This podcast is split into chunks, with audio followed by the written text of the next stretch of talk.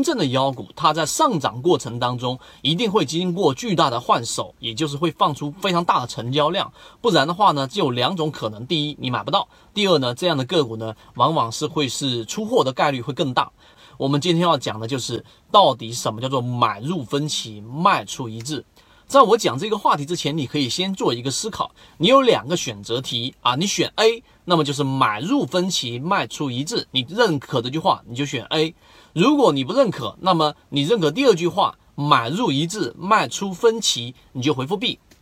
你现在问一下自己，你是认为买入分歧卖出一致，还是买入一致卖出分歧啊？听起来好像有点绕，但是我们给你去梳理一下，你就明白了。很多人会认为，我买一只个股应该考虑到的是，哎，在这个过程当中，应该是所有人都看好它啊，那这样的个股呢，最终它才会形成真正的上涨，或者说能成为真正的妖股。但事实上，你如果说用这种，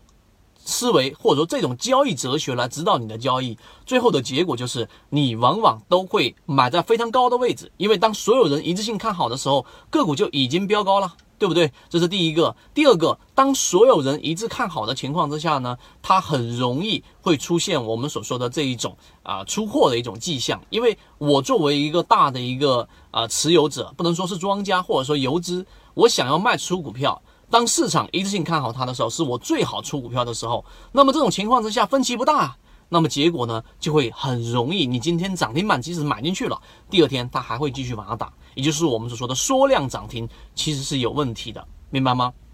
这是我们说的，所以回到我们刚刚所说的那个话题，买入分歧，卖出一致的最本质的原理是告诉给大家，真正好的个股，它实际上呢，在里面是会有不断不断的资金涌入的，有一个关键词叫做接力啊，接力形成妖股。的过程，它一定是要有不停的资金，然后不断不断的这一种接力上去，它才能成为妖股，才能成为真正市场的龙头，也能才为才能成为真正这个市场里面最聚集人气的，帮你创造巨额利润的好的个股。所以呢，真正你一定要去理解什么叫做买入分歧。第二个，卖出一致。卖出一致的时候呢，实际上就举个例子，你买入这一只个股了，就像我们在圈子里面所提到的，那么你买到赚了百分之十。百分之二十，